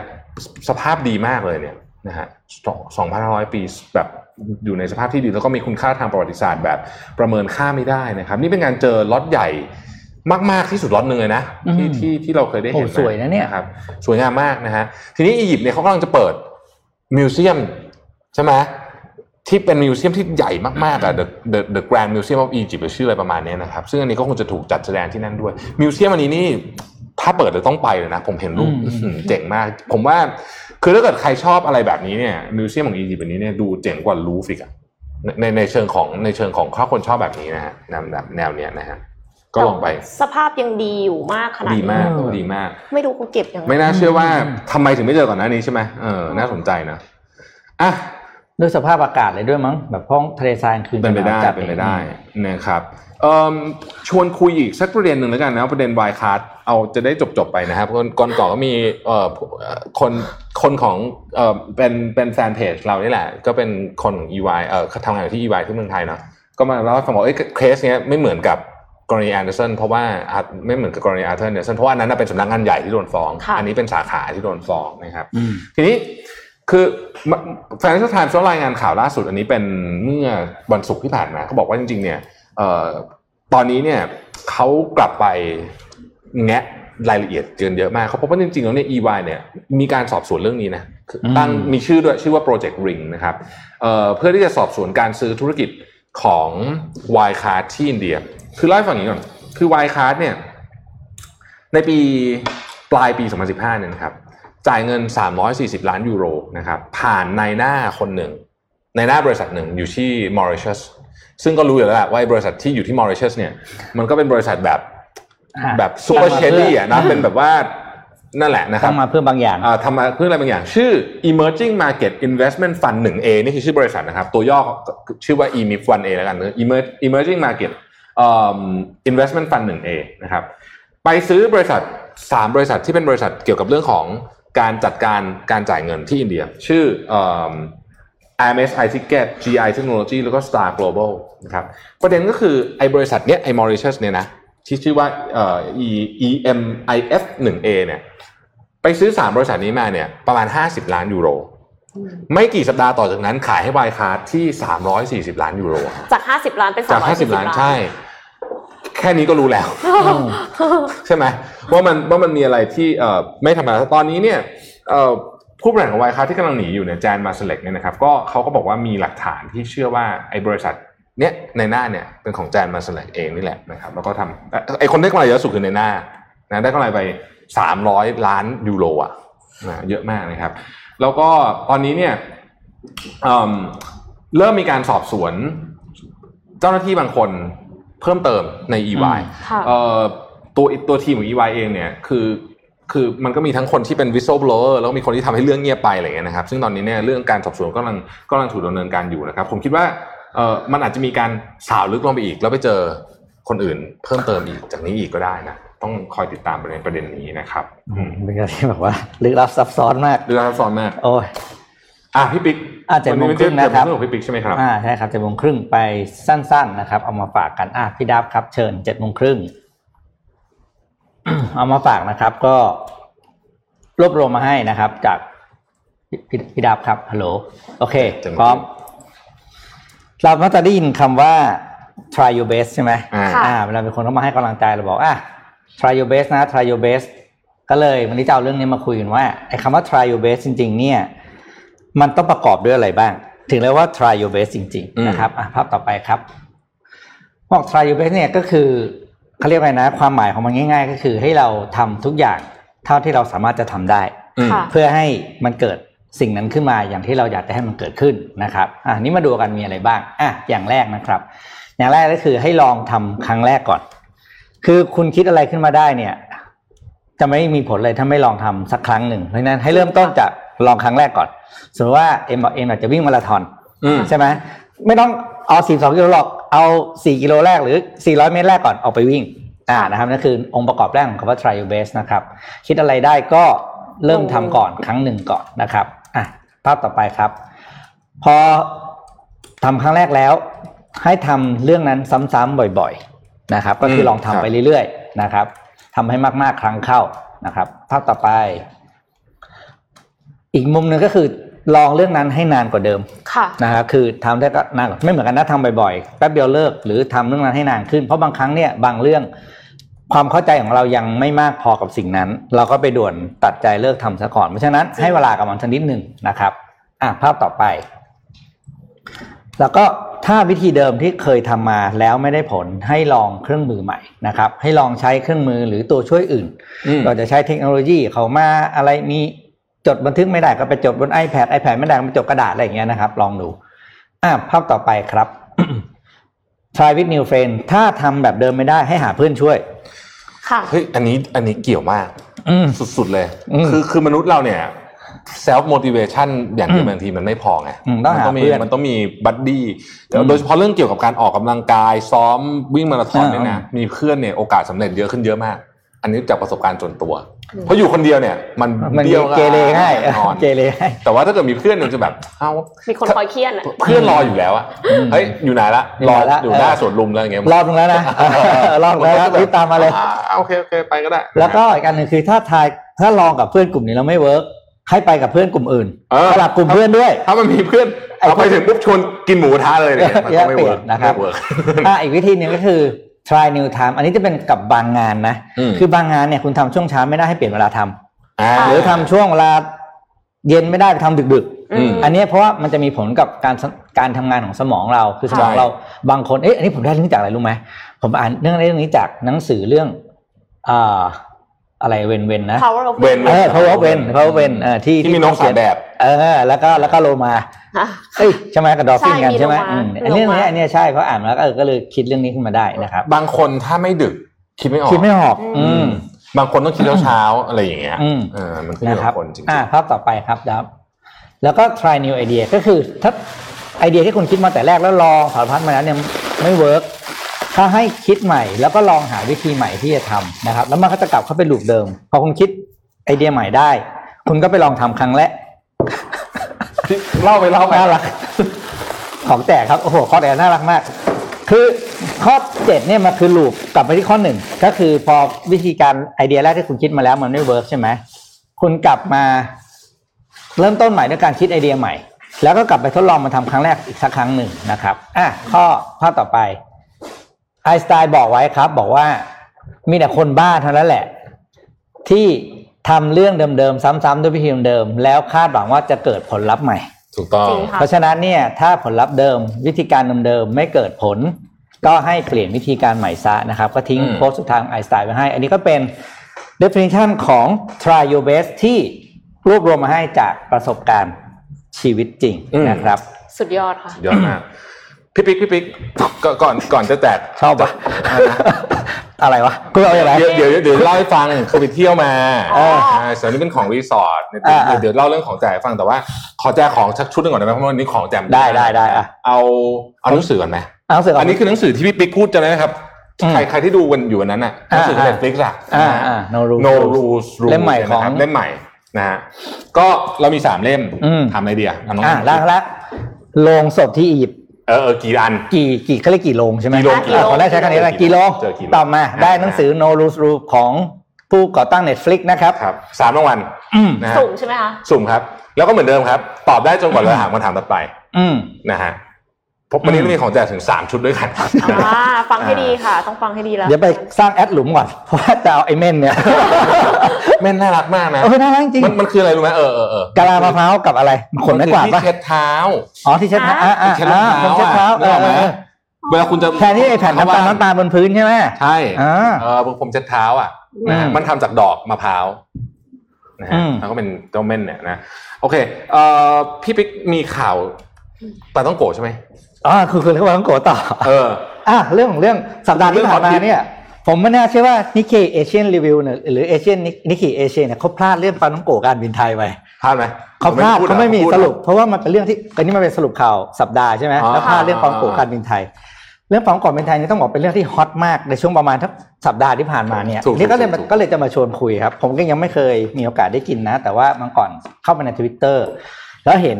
คนเนี่ยเข้าไปเมนต์เรื่องปาท่องโก๋การบินไทย แล้วก็มีแบบเรียกทัวร์ลงเลยนะ ไปออกเรื่องเล่าเช้านี้มีคนวิเคราะห์กันจริงจังว่าที่การบินไทยแถลงว่าโกยรายได้เดือนละสิบล้านเนี่ยมาจากมีคนไปชำแหละเขาเออมีคนไปชำแหละเขาว่าโหยแหกตาโม้อะไรไม่รู้นะ อันนี้ผมพูดในฐานะที่ว่าอันนี้ความเป็นส่วนตัวนะครับเดี๋ยวรายการก็จะมีปัญหา ถ้าครั้งนี้เป็นครั้งแรกที่ผมจะออกโรงว่าผมจะขอให้กำลังใจการบินไทยอืมอย่างจริงจัง คือไอ้คนที่มันแซะนะผมสรุปไปอย่างง่ายๆนะ เอาแบบ ผมไม่อยากเอาภาพทวิตขึ้นมาเพราะมันดูแล้วมันหดหูถ้ามึงจะคิดขายปลาต้องโกะมึงขายเครื่องบินทิ้งไปเลยไปนี่ทวิตทวิตอย่างนี้นะเป็นเม้นต์อย่างนี้ แล้วก็ประเภทที่ว่าอะไรนะครับ ขนาดรายได้ยังโกหกเลย อะไรอย่างเงี้ยนะแล้วเรื่องอื่นจะไม่แหกตาได้ยังไง อะไรอะไรประมาณเนี้ยบอกประมาณเนี้ยนะก็จะบอกเขาว่าหนึ่งก็คือ โอเคธุรกิจเขาเข้าสู่แผนอะไรก็แล้วแต่ว่าไปอืมแต่ต้องไม่ลืมนะครับว่า ธุรกิจหลักของเขาคือธุรกิจการบินเนี่ยมันยังบินไม่ได้เต็มที่ ค่ะ มันก็ไม่ได้ไม่ได้มันก็ไม่ได้ผิดหรอกที่เขาจะไปทำรายได้อื่นมาก็จริงอะไรค่ะบ้างใช่ใช่ไหมก็ก็นาทีนี้ก็คือการที่เราไปทับถมเขาไปแล้วเนี่ยมันก็ไม่ได้ช่วยอะไรดีขึ้นไง เขาก็กำลัง try their เอ best อแล้วก็ยู่อะเขาก็มีเขาก็มีไอเดียว่าคุณอะไรคุณอะผมจำชื่อท่านไม่ได้ที่เป็นดีๆอะอืมอืมอืมเขาบอกว่าเนี่ยถ้ามีขายดีอย่างนี้ปุ๊บจะขนาดเป็นแฟรนไชส์อะไรเขาก็มันก็เป็นไอเดียธุรกิจของเขาไง ก็ลองดูสายการบินทั่วโลกเขาก็ปรับตัวเหมือนใช่กันนะเขาเอเชียก็มาขายชาลงเอไปออะไรอย่างเงี้ยคือผมคิดว่าไอการไปเม้นถล่มโลกทัวร์ลงเนี่ยเออคือคือตัวเลขวันนั้นก่อนผมนั่งดูเขาอ่าคำนวณตัวเลขเนี่ยอืมคือถามว่ามันเป็นไปได้เป็นไปได้อืมมันดูเยอะจริงๆอะแต่ว่าก็อืมก็ก็ feasible อืมคือผมว่าอย่างนี้ยคือเวลาพูดถึงเงินนะครับสมมติเดือนละสิบล้านมันมันน้อยมากเทียบกับบริษัทการบินไทยใช่ไหมอ่าแต่ มันไม่ใช่จำนวนเงินนะบางทีมันเป็นเรื่องของกำลังใจนะเออเออมันเป็นเรื่องของจริง spirit ขององค์กรนะอืมไม่แน่นะเออการบินไทยคือขับมาจากเรื่องนี้ก็ได้นะคุณคือคือดูแน่นอนเอาคุณไม่มีทางขายปลาต้องโกะจนจนฟื้นสายการบินได้ แน่นอนแต่แต่ว่ามันมันมีจะสเป็นปริตพลังของบางอย่างทีม ก็ยกอืมยกอย่างของเนี้ยยกตัวอย่างอเมซอนอเมซอนก็เรื่องจากสาขาไม่กี่สาขาเหมือนกัน ใช่คุณตอนดูแรวันกนี้คเขานดิก็ด่ากันแบบคุณดูวันนี้ปั๊มน้ำมันแล้วว่ามาขายกาแฟดิใช่ไหมก็ดูคุณดูเขาวันนี้ดิอันนี้อเมซอนกาแฟนะครับเอามาขายแล้วไม่ไม่ใช่เจฟไม่ใช่เจฟตอนแรกผมกำลังแบบเอ๊ะอเมซอนสาขาเอองงโอเคไม่ใช่เจฟไม่ใช่เจฟคาเฟ่ซอนคือใช่คือคุณก็ดูครับคือไอเมนต์แบบนี้ผมว่าเออเราก็อย่าไปอ่านมากเพราะผมเห็นผมแบบต้องปิดเลยนะแบบอะไรของมันวะอะไรอย่างเงี้ยแล้วก็เวลาเขาบอกเขาแถลงรายได้เขาไม่ได้บอกกำไรนะเว้ยเขาก็พูดว่ารายได้ใช่ไอเมนต์เนี่ยอ่านหนังสือกี่บรรทัดเออเขาอาจจะ เขาจะกำไรครึ่งหนึงเหรือไม่รู้เรื่องของเขาใช่อ่าเออแต่เขาอย่างน้อยคือเขาขยับแล้วปรับตัวเพื่อที่จะไปในทิศทางที่บอกก็ให้เป็นกำลังใจคืออย่างเละอย่างน้อยมันเป็นสปิริตการสู้ครับคือผมว่าอืมสำคัญมันเป็นสิ่งของการสู้ถูกต้อง ดีกว่ารอแล้วก็บอกว่าให้ขายทิ้งไปแล้วเอาอะไรกินอะใช่เออแล้วคือพนักงานก็ไม่มีอะไรทำด้วยนะคะบางทีใช่อืมคือนี่แหละ มันก็ต้องสู้แหละอ่าช่วงนี้ทุกคนมันก็ควรจะต้องแล้วก็เลยกลับมาเข้าเรื่องการบินไทยเรื่องนี้สำคัญอันนี้สำหรับคนที่เป็นเจ้าหนี้การบินไทยทุกคนนะครับขอภาพปีห้าครับ อันนี้นี่อันนี้เรื่องเป็นการเป็นงานละอ่า ก็คือตามแผนการบินไทยที่เข้าสู่แผนฟื้นฟูเมื่อวันที่ 14 กันยายนเนี่ยนะครับ ก็มีคำสั่งออกมาแล้วว่าให้เข้าสู่แผนฟื้นฟูใช่ไหมทีนี้ในแผนเนยมันจะมีเงื่อนไขก็คือคนที่เป็นเจ้าหนี้การบินไทยอยู่ที่เขาเรียกว่าเป็นเจ้าหนี้ทางการเงินนะครับครับค่ะมีสิทธิ์ลงลงทะเบียน แต่อันนี้ต้องเป็นลงทะเบียนอันนี้ต้องอันนี้ต้องลงลงที่เหลือแล้วเหรอเฮ้ยนี่จำเป็นเพราะว่าคุณต้องไปคุณต้องไปดีแคลร์เขาว่าคุณเป็นเจ้าหนี้การบินไทยเท่าไหร่ โดยเฉพาะคนที่เป็น ผู้โดยสารที่ซื้อตั๋วไปแล้วอืมแล้วยังไม่ได้รับขอรับเงินค่าโดยสารคืน โดยค่าโดยสารเนี่ยจะต้องเป็นเงินที่อ่ามีค่าโดยสารที่ซื้อก่อนวันที่ 14 กันยายนอืมคุณจะต้องไปลงทะเบียนเพื่อขอรับเงินคืนนะ ถ้าคุณไม่ลงคุณจะไม่ได้รับเงินคืนอืมซึ่งลงได้ถึงวันที่ 2 พฤศจิกายน อืมอันนี้จำเป็นมากนะครับ คุณเข้าไปกดตามข่าวดูแล้วก็อ่าอันนี้ต้องลงจริง อันนี้ต้งอันนี้อันนี้าอันนี้จำเป็นอันนี้อันนี้อันนี้คือ อันนั้นเรื่องให้กำลังใจก็ให้กำลังใจนะ ส่วนเรื่องเอาหนี้คืนเอาเอาค่าโดยสารคืน เราก็ต้องทำหน้าที่ของเราแล้วถ้าเลยกำหนดแล้วคุณไม่ไปลงทะเบียน คุณไปว่าเขาไม่ได้ เพราะนี่เป็นคำสั่งศาลที่เขาให้ทำแล้ว แล้วเขาจะต้องคืนคุณตามตามอะไรนะเขาเรียกตามตามกำหนดที่ครับตามเงื่อนไขที่ที่เขากำหนดมา คนที่ซื้อตั๋วโดยสารโดยการใช้บัตรไลพอยต์เนี่ย ไม่คืนไม่ได้นะไม่ไม่ต้องทำอะไรพอยอ่าทำอะไรไม่ได้เออทำอะไรไม่ได้อืมแต่ถ้าซื้อด้วยเงินสดเนี่ยคืนได้ แล้วก็เป็นเจ้าหนี้ต่างๆเลยหุ้น แล้วก็ผู้ถือหุ้นกู้ของบริษัทนะครับ เจ้าหนี้การค้าต่างๆ แล้วก็เจ้าหนี้ตามสัญญาทางการเงินคนที่ออกเขาเรียกกู้ให้การบินไทยอะอืมก็แยกเรื่องกันให้กำลังใจให้กำลังใจไป อันนี้สิทธิ์ของเราแล้วก็ไปดูแลตัวเองด้วยอะค่ะอืมเอ่อถ้าอย่างนั้นไปที่ข่าวเกี่ยวกับอุตสาหกรรมการท่องเที่ยวอีกสักนิดนึงแล้วกันนะคะอืมขอภาพ M 5.1ค่ะ Airbnb ค่ะ สตาร์ทอัพให้เช่าบ้านระยะสั้นที่เรารู้จักกันดีเนี่ยนะคะ จะระดมระดมทุนในตลาดหลักทรัพย์ค่ะ ประมาณ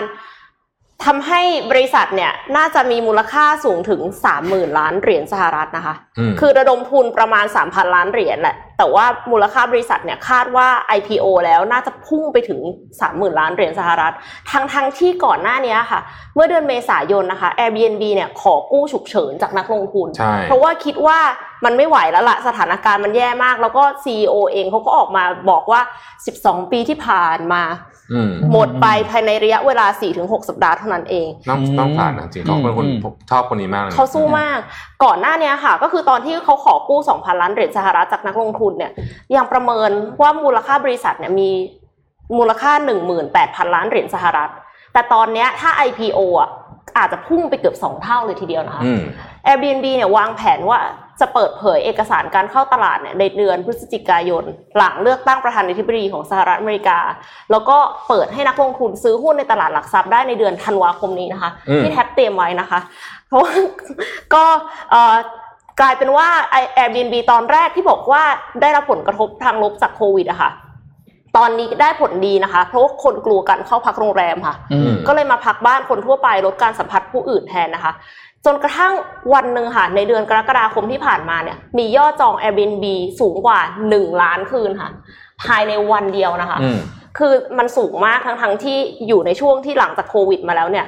เพราะฉะนั้นก็มีความเป็นไปได้มากที่ Airbnb จะขึ้นไปอีกค่ะ ขอภาพ M 5.2 ค่ะ พอพูดถึง Airbnb เราจะพูดถึง OTA ไม่เราจะลืมพูดถึง OTA ไม่ได้อืมนะคะโอเคอื่นครับ OTA อื่นๆนะคะ เราก็แบ่งเป็นยักษ์ใหญ่ 2 กลุ่มนะคะ ซึ่งก็คือ Expedia Group เป็นพื้นสีขาวข้างบนนะคะ มีแบรนด์เยอะมากเลย แต่ว่าเราอาจจะไม่ได้คุ้นเคยเท่าไหร่นะคะ ที่เราคุ้นเคยที่สุดก็อาจจะเป็น Expedia นั่นเองนะคะ Hotel ที่จองโรงแรมได้อ่าอืมแล้วก็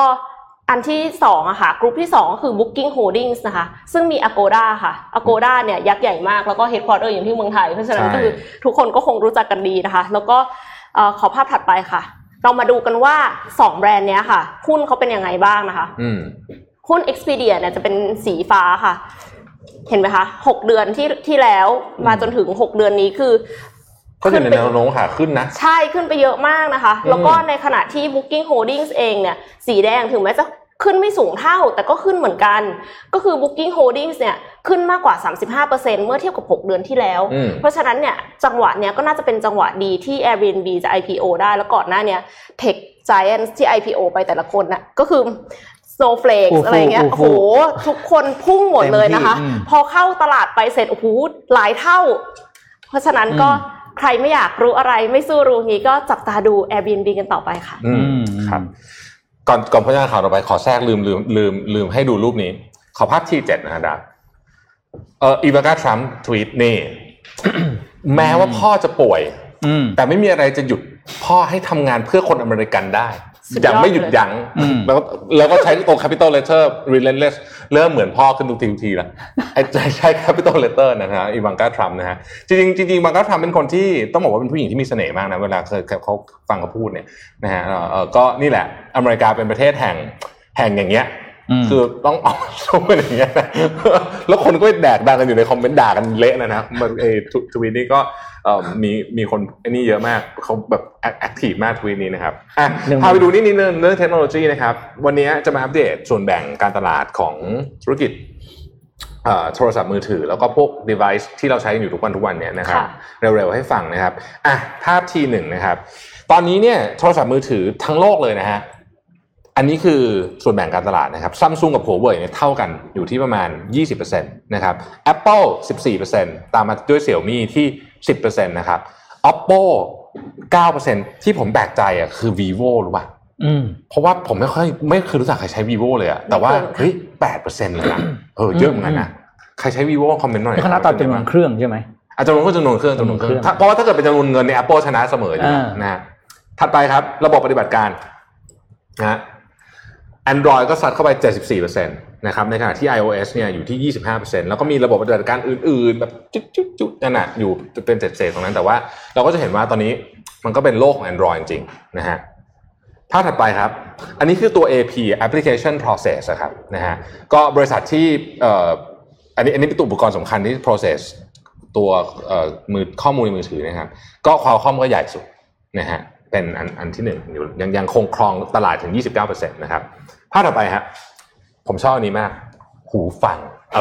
อ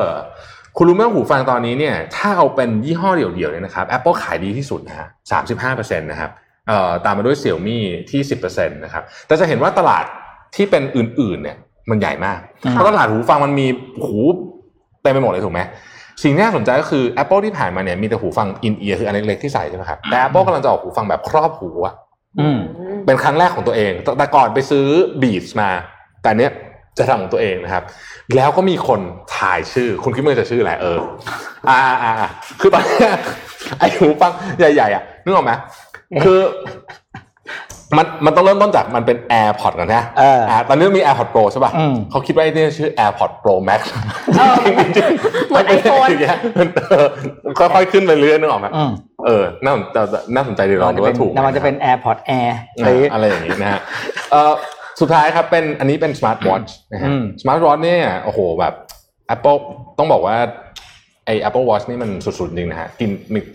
คอมหายใจอยู่สามสิบเปอร์เซ็นต์ นะที่หนึ่งเลยแล้วก็ที่ที่เหลือนี่คือตามห่างมากนะตามห่างมากเพลงนี้ก็เป็นอัปเดตเรื่องของเทคโนโลยีแบบเร็วๆนะครับทางคำถามที่สองเลยอะทำไอเดียอ่าบอกของแจกก่อนคำถามที่สองนะครับมีลิปสติกของสีจันทร์นะครับเป็นเราชื่อใหม่เราเราเรียกชื่อว่าโรสลิปเพราะว่ามันมีลายดอกไม้อยู่ในนั้นนะครับมีทั้งหมด 9 ชุดชุดละ 5 สีนะครับจริงๆมี 10 ชุดให้น้องเอ็มแล้วหนึ่งชุดไม่ใช่ก็เหลือ9ชุดนะฮะชุดละ5สีนะครับเออไม่เยี่ยมเลยเพิ่งออกนะฮะอันนี้ ถามว่าอะไรดีอะ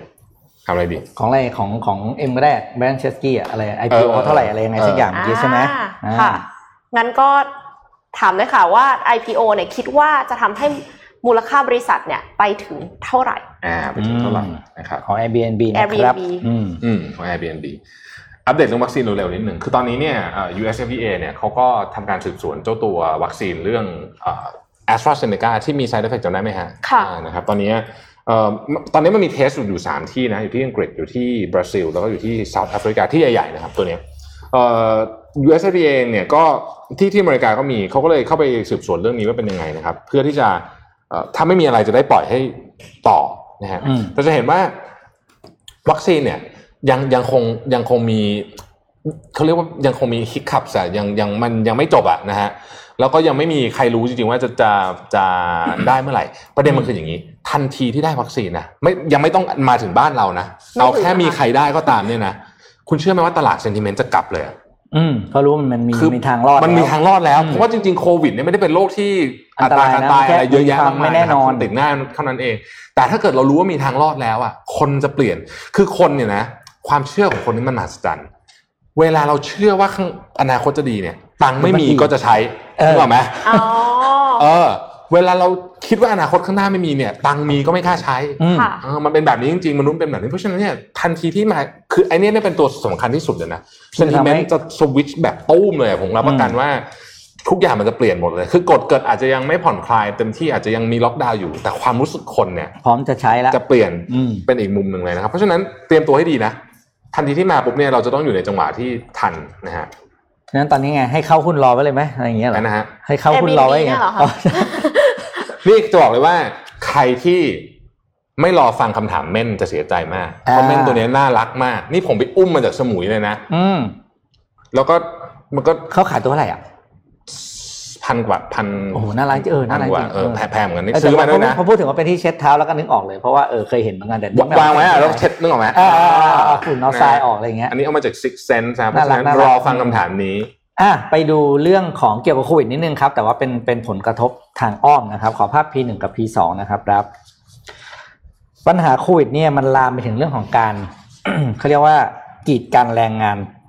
ต่างด้าวเลยนะค่ะแรงงานต่างด้าวของทุกประเทศนะครับ ตอนนี้คือต้องเล่าเท่าความก่อน ปลายเดือนกันยายนที่ผ่านมาเนี่ยรัฐรัฐบาลของสวิตเซอร์แลนด์เนี่ยก็ได้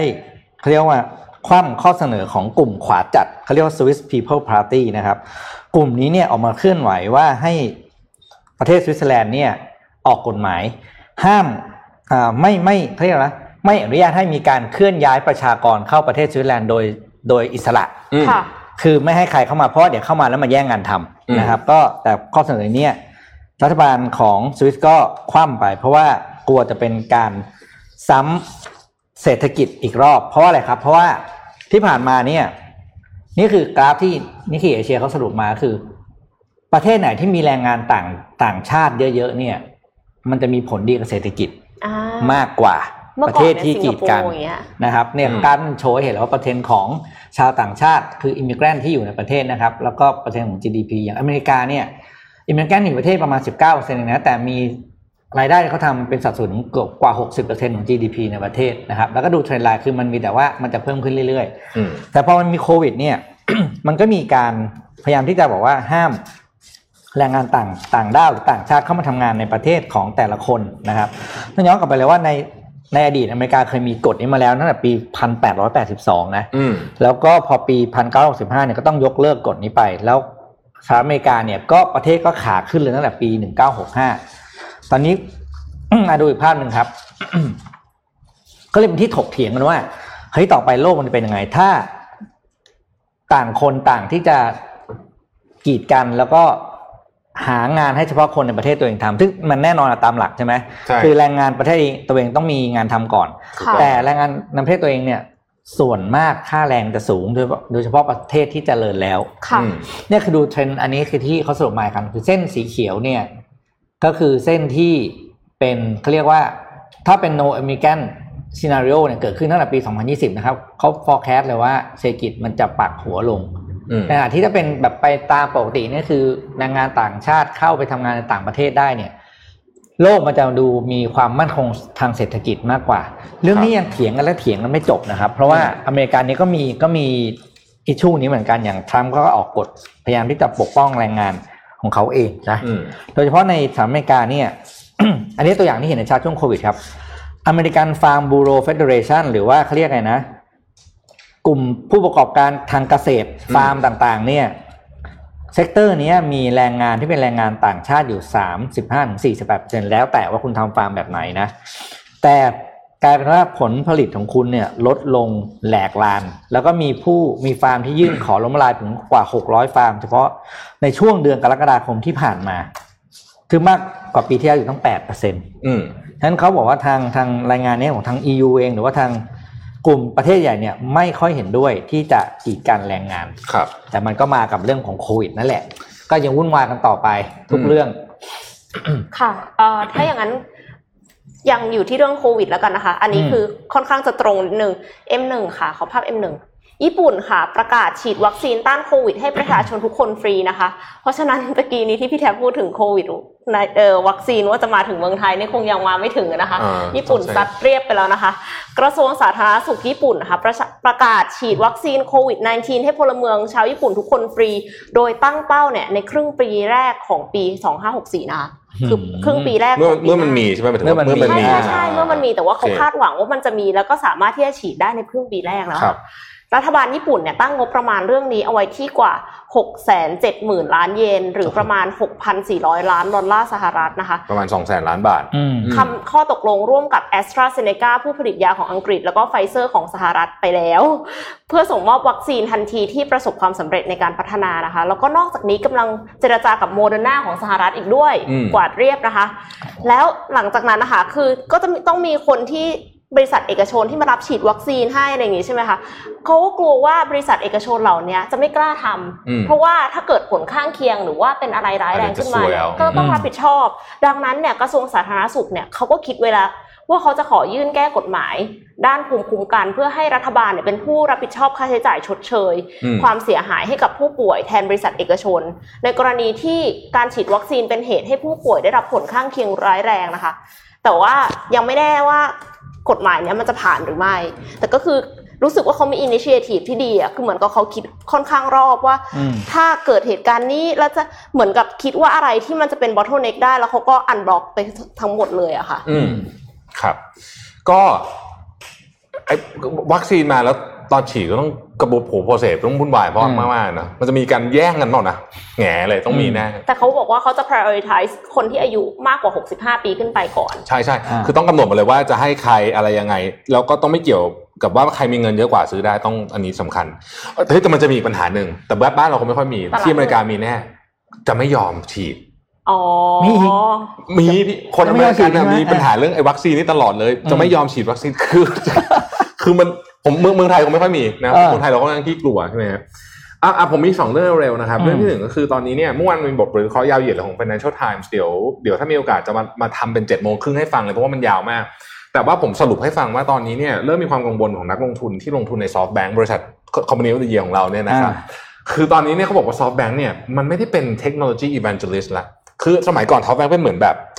เป็นเหมือนบริษัทเอ่อ missionary ไปลงทุนในอะไรที่แบบจะเป็นอนาคต ตอนนี้เหมือน hedge fund อะนึกออกไหมอ่าคือจะกลายๆคล้ายเป็นแบบลงทุนแบบเพื่อกำกำไรของอะไรแล้วนะครับ แล้วก็แล้วก็เขาบอกว่าตอนเนี้ยเอ่อเหมือนกับกลยุทธ์ของบริษัทการลงทุนเนี่ยก็เปลี่ยนตามมาซาโยชิซังแทบจะคนเดียวเลย เหมือนกับว่าอืมเดี๋ยวคืออารมณ์พี่แกเปลี่ยนเดี๋ยวก็จะเปลี่ยนกลยุทธ์อีกอย่างเงี้ยเนยนะทำให้จริงๆเนี่ยผมก็เพิ่งทราบเหมือนกันว่า มีบุคคล high profile เนี่ยถึง 3 คนนะครับที่ลาออกไปจากซอฟต์แบงค์เร็วๆนี้นะครับคนที่หนึ่งก็คือ CEO ของ Fast Retailing Uniqlo อะอืมนะครับคนนี้เคยนั่งอยู่บอร์ดซอฟต์แบงก์ก็ลาออกไปแล้วอีกคนหนึ่งคือแจ็คหมาค่ะนะครับล่าสุดเนี่ยชัดแฟนเทรสซึ่งเป็นเอ่อ Chief Compliance Officer ของซอฟต์แบงก์ทั้งหมดเนี่ยก็เพิ่งลาออกไปเหมือนกันเพราะบอกว่าเขาเขาเอิ่มไม่สบายใจเรื่องเรื่อง WeWork กับกับบทบาทของซอฟต์แบงก์นะฮะอืมซึ่งตอนนี้เนี่ยก็เลยทำให้ซอฟต์แบงก์เนี่ยเป็นที่จับจับตามองว่า กองทุนใหญ่ๆ กองทุนตะวันออกกลางที่ลงทุนใน Vision Fund ของมาซาโยชิซังมูลค่า1นึ่งแสนล้านเหรียญเนี่ยจะถอนเงินออกมาหรือเปล่า เพราะว่าหลายคนรู้สึกว่ามันไม่ใช่แบบตอนเริ่มต้นแล้วนะครับอืมอันนี้ก็เป็นสิ่งที่อืมต้องระวังนะเพราะว่าซอฟต์แบงก์เองเนี่ยผมรู้สึกว่าเขามีบทบาทในโลกของเทคโนโลยีเยอะมากเลยนะอืมคือเขาแบบเขาก็ visionary นะคะ visionary เมื่อก่อนหน้าเนี้ยใช่ใช่ก่อนหน้านี้เขาคง visionary ไม่มีแบบว่าสตาร์ทอัพใหญ่ ๆ ที่เติบโตมาได้ถึงขนาดนี้อืม คือคืออันปีนี้ไอ้ปีนี้แม่งปีนี้พีคของจริงแกๆมันเจอจริงๆวายค้าเจออะไรโอ้เออสุดๆเลยเอ่อซอฟต์แบงค์นะพูดถึงซอฟต์แบงค์ใช่ไหมฮะอันนี้น้องเอ็มน่าจะชอบวันก่อนผมไปอ่านบทความมันหนึ่งมานะครับในเอ่อ business week แล้วเขาบอกว่าเอ่อมันเป็นมันเป็นเว็บหนึ่งอะชื่อ no novel resume เป็นเป็นเป็นเว็บช่วยเขียนเรซูเม่ค่ะเขาบอกว่าเอ่อช่วยทุกคนอะอยากให้ทุกคนเขียนเรซูเม่หนึ่งแผ่นให้เป็นอ่า นะครับแล้วเขาก็ยกตัวอย่างเรซูเม่ของอีลอนมัสครับ ขอภาพ T17 นะเขาบอกว่าผมไม่รู้ว่าคุณทำอะไรมานะ แต่คุณไม่น่าทำอะไรเยอะอีลอนมัสนะเออนะนั่นเกี่ยวว่า และอีลอนมัสเนี่ยก็สามารถถ้าอีลอนมัสมีเรซูเม่สามารถเขียนจบในหนึ่งแผ่นได้ให้ดูนะว่าเขียนยังไงนะครับอืมเข้าไปดูในเว็บของของ Novel Resume ได้พอยก็คือว่าน้องเอ็มน่าจะเห็นด้วยว่า ปัจจุบันนี้ไม่มีคนเขียนเรซูเม่แบบห้าหกหน้าใช่เขียนแล้วมันไม่ใช่อ่านนึกออกไหมฮะค่ะแบบนี้เนี่ยมันแบบ กระชับกระชับกว่าเยอะเลได้ยใจความแล้วถ้าอีลอนมัสยังเขียนเรซูเม่หน้าเดียวได้คุณก็เขียนได้ค่ะเออทุกคนเขียนได้นะคะ เพราะว่าคือ recruiter เนี่ยเขาใช้เวลาประมาณแค่ 6 วินาทีเท่านั้นเองในการที่จะอ่านใช่เรซูเม่หนึ่งแผ่น แล้วใครจะมีเวลาไปพลิกหน้าที่สองอืมคือแค่อ่านหน้าแรกเนี่ยเราก็แบบว่าวงตัวเลขถ้าเป็นเอ็มอ่าเนี่ยเอ็มชอบอ่าวงตัวเลข อันเนี้ยเอ็มดูแล้ว ข้อเสียอย่างหนึ่งคือมันไม่ค่อยมีตัวเลขอะใช่ คือในในคำบรรยายของเขาอะค่ะอะมีตัวเลขคือ nine for ข้อ nine อืมแต่ว่าจริง ๆ แล้วอะควรจะบอกด้วยว่าจำนวน หรือว่าคือ performance ที่ทำใช่ achieve อะไรใช่ใช่ไหมครับแบบว่าอืมอ้าวกับนาซาเนี่ยเราแบบ secure deal ไปแล้วมูลค่าเท่าไหร่จริงๆไอ้แถบข้างขวาเออผมชอบไอ้พูดเลยว่า อันนั้นอะไม่อาจจริงๆอาจจะไม่ต้องก็ได้นะ เพราะว่าเหมือนกับว่า คือมันคือรู้อยู่แล้วเรตติ้งว่าเก่งนึกออกไหมเออสำหรับคนนี้นะสำหรับคนนี้ แต่ว่า ปกติมันจะมีประมาณห้าห้าห้าเอออันแถนะบพลังแถบพลังห้าแฉกเออนี่แม่งโอ้แถบพลังสิบแฉกซุปเปอร์เซย่าสิบอัน แต่นะคือคือไอไออันแถบพลังชอบอันเนี้ย เด็กๆอะนักศึกษาชอบใส่มากเลยนะ แต่ลองคิดดูว่าถ้าเขาใส่เต็มแถบเหมือนกันอะแล้วอีลอนมัสก์ก็ใส่เต็มแถบเนี่ยเออใช่เออแล้วมันมันเท่ากันไหมคะนั่นน่ะคืสิคือมันไม่รู้ไงอ่าบอกไม่ได้เออใช่เหรอถ้าคุณใส่เต็มแถบเท่าอีลอนมัสก์นี่ยังไงนะแต่ว่าถ้าเทียบทุกคนเทียบกับอีลอนมัสก์ก็ไปอยู่ที่หนึ่งกันหมดเลยอย่างเงี้ยถูกต้เก้าองเก้าของเราไม่เท่ากันไงอ๋อเก้าของเราไม่เท่ากันก็เลยกลายเป็นแต่แต่ผมว่าพอคือยากพอยก็คือว่า คุณต้องเขียนเรซูเม่หนึ่งหน้าให้ได้อะกระชับอ่าต้องจริง ๆ แล้วเนี่ยผมนะของผมก็เหลือหน้าเดียวนะของผมก็เหลือหน้าเดียวผมชอบแบบที่ไม่มีรูปเลือบอะไรเลยอะค่ะนึกออกไหมเป็นแบบแบบ clean อ่าอ่าแบบที่มันเป็น format ที่สมัยก่อนพวกเด็ก MBA เขาสอนเขียนกันนะอืมชอบ format นั้นที่สุดเลยรู้สึกอ่านแล้วมันลื่นลื่นเออต้องถามน้องเอ็มจริงๆๆแล้วเรซูเม่ต้องมีหน้าไหมหน้าต้องมีคนต้องมีรูปใช่ไหมเราไหมไม่ต้องค่ะ ไม่ต้องใช่ไหมไม่คครัวบรมีด้วยนะเออใช่ไหม discriminate ได้ค่ะใช่ไหมใช่ มันเป็น discriminate ไม่ควรยกเว้นยกเว้น ยกเว้นบางบางสาขาอาชีพอย่างเช่นเป็นแอร์ห รือว่าเป็นอ่าอะไรที่ใช้หน้าตาอ๋อถ้าเขากำหนดอ่าว่าใช้รูปร่างหน้าตาบางทีเขาบอกเลยนะว่าต้องเขียนสัดส่วนมอ่าถ้าอย่างนั้นก็คือโอเค แต่ว่าถ้าเป็นอาชีพทั่ว ๆ ไปอะค่ะ เป็นวิศวกรเนี่ยนะคะ เป็นนักการเงิน เป็นนักการตลาดไม่จำเป็นต้องใส่หน้านะคะอืมอืมไม่จำเป็นอืมอืมไม่ไม่ควรใส่ด้วยแล้วก็ฝั่ง recruiter เองหลายคนก็ไม่อยากเห็นนะไม่ไม่อ๋อไม่อยากรู้ เพราะว่าอ่าอ่ามันเพราะว่าเดี๋ยวมันเป็นจะ bias ใช่ไหมมัน bias มัน bias auto auto เลยเป็นไปได้นะฮะอะมอันนี้ข่าวประเทศไทยบ้าง ดูเหมือนอืมว่าเราจะได้รัฐมนตรีครั้งแล้วนะเอาเหรออ่านะครับ คุณอาคมเติมพิทยาภัยศิษย์นะครับ แต่แกเคยเป็นเอ่อรัฐมนตรีคมนาคมนะครับ แล้วก็แล้วก็เอ่อก็เป็นคนสนิทคนหนึ่งของพลเอกประยุทธ์อะนะฮะทำงานเป็นคณะกรรมการยุทธศาสตร์ พัฒนาจังหวัดชายแดนภาคใต้อะไรอย่างเงี้ย คืออมยังไม่ได้มีแต่งตั้งอย่างเป็นทางการเอ่ออืมเพราะรวมชาติองค์การออกมาแต่คิดว่าค่อนข้างชัวร์ละคิดคิดว่าคงไม่คงไม่เปลี่ยนแล้วนะครับอืมคนนี้ก็ก็เอ่อโอเคนะครับ เคยเคยเป็นเอ่อเลขา ที่การคณะกรรมการพัฒนาเศรษฐกิจและสังคมแห่งชาติสภาพัฒน์อะอืมอืมนะฮะก็คงเข้าใจ macroeconomics พอสมควรอืมนะฮะดีดีกว่าไม่มีรัฐมนตรีอะคลังอะนะคืออย่างนี้ มันน่าสนใจมากหน่อยทุกคนก่อนฟังรายรายการอาจารย์วีระคนเนี้ยแกเป็นพ่อไม้เอ่ออาไม่ไม่มีลูกแล้วก็อ่าภรรยาเสียไปแล้วอ่านนะฮะจึงไม่มีข้ออ้างที่บอกว่าครอบครัวไม่ให้มา อ่า ไม่มีใครอ้างแล้ว อ่า นะ แล้วก็ผู้ว่าแบงค์ชาติคนที่เพิ่งหมดเทอมไป ดรเรียไทยเนี่ยนะ กับคนใหม่ที่มาเนี่ย ก็โสดทั้งคู่เลยนะเขาบอกว่าสงสัยทำงานหนักได้เต็มถ้าจะที่เป็นตำแหน่งใหญ่ ๆ พวกนี้ทำงานหนักได้เต็มที่ใช่แล้วแล้วข้ออ้างที่บอกว่าแบบเอ่อที่บ้านไม่ให้มาเลยไม่มีไงอันนี้อ่าไม่หมมีดละแล้วแต่ดรเรียไทยเนี่ย พ่อไม่ให้มาเอามาอ่าพลเอกประทินสันติประพบเนี่ยผมไม่ไม่ได้เป็นเพราะตอนแรกได้รับเชิญเหมือนกันนะฮะอ่าอ่าก็สนุกสนานเอา เอาเข้าช่วงบันเทิงละอ่าก็จะถามช่วงบันเทิงคำถามนี้คือคือเพื่อนสุดสุดสัปดาห์ที่ผ่านมาเนี่ยผมไปผมไปที่สมุยมา แล้วผมก็ไปไปนอนที่หนึ่งซึ่งผมรู้สึกว่าให้แบบเป็น best แบบที่ที่ดีที่สุดเลยอยากเลยอยากจะมาเล่าให้ฟังแล้วก็อยากจะอยากจะเชิญชวนคนไปเที่ยวด้วยเพราะว่าไปที่กันเพราะอยากให้คนเที่ยวเมืองไทยกันจริงๆเพราะตอนนี้เนี่ยธุรกิจท่องเที่ยวของเราเนี่ยต้องการความช่วยเหลือจากคนในประเทศนี่แหละนะครับ ใช่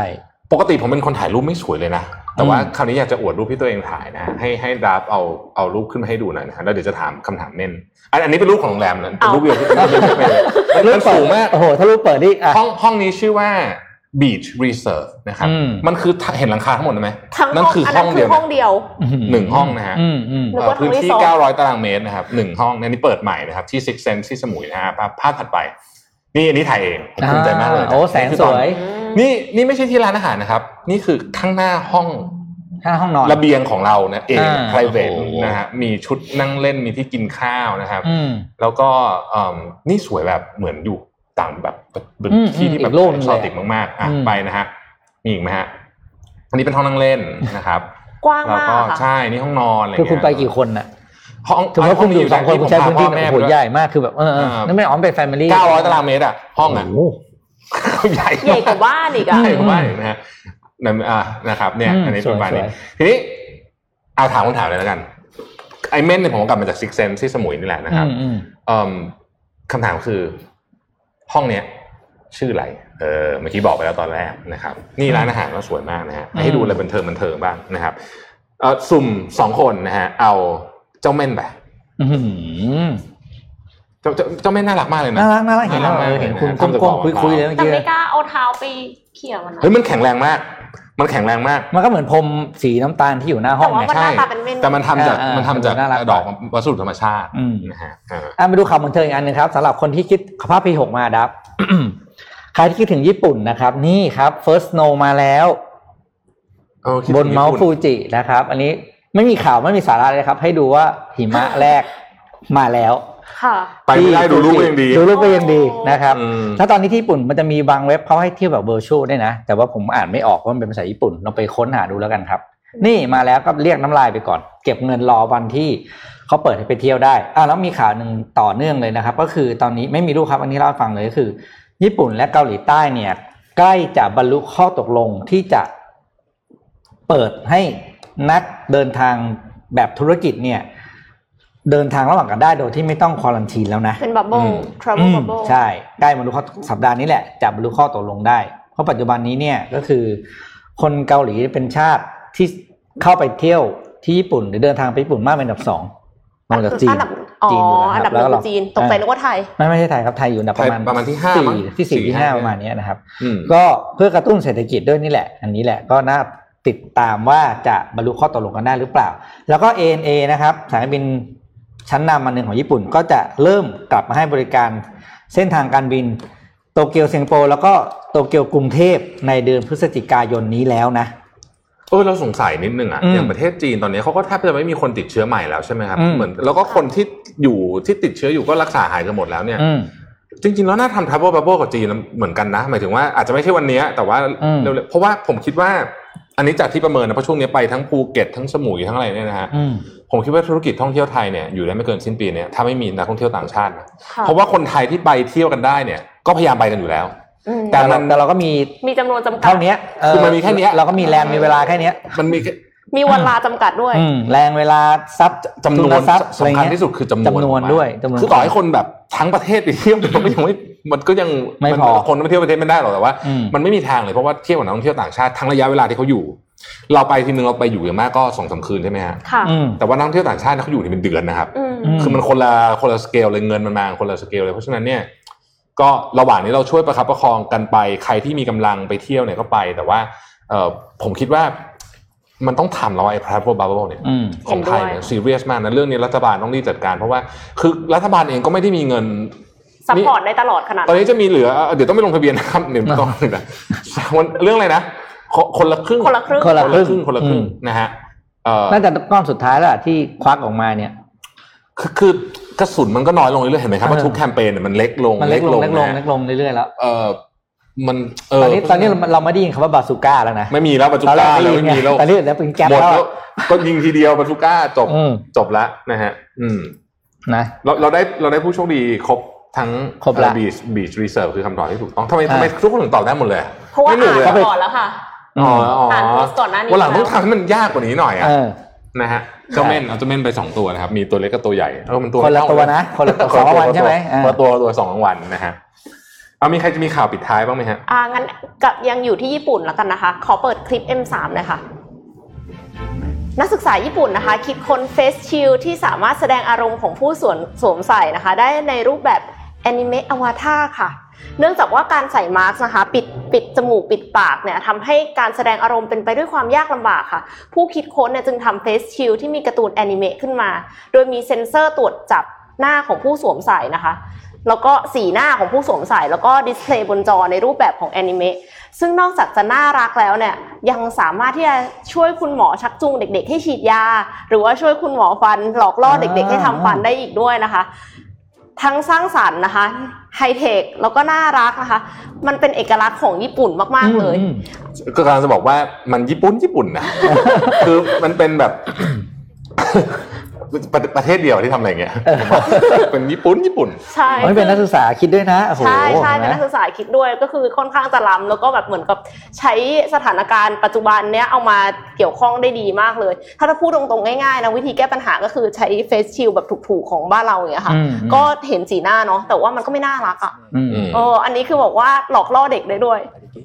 โอ้เก๋นี่ไก่เจ๋งมากมากเจ๋งมากอืมเก๋ไก่มากญี่ปุ่นมาก ญี่ปุ่นสุดๆค่ะญี่ปุ่นจริง ๆ นะครับ อะปิดท้ายกันที่ที่เอ่อข่าวนิดหนึ่งแล้วกันนะครับ ตอนนี้เนี่ยหลายคนอาจจะลืมเบลารุสไปแล้วนะฮะ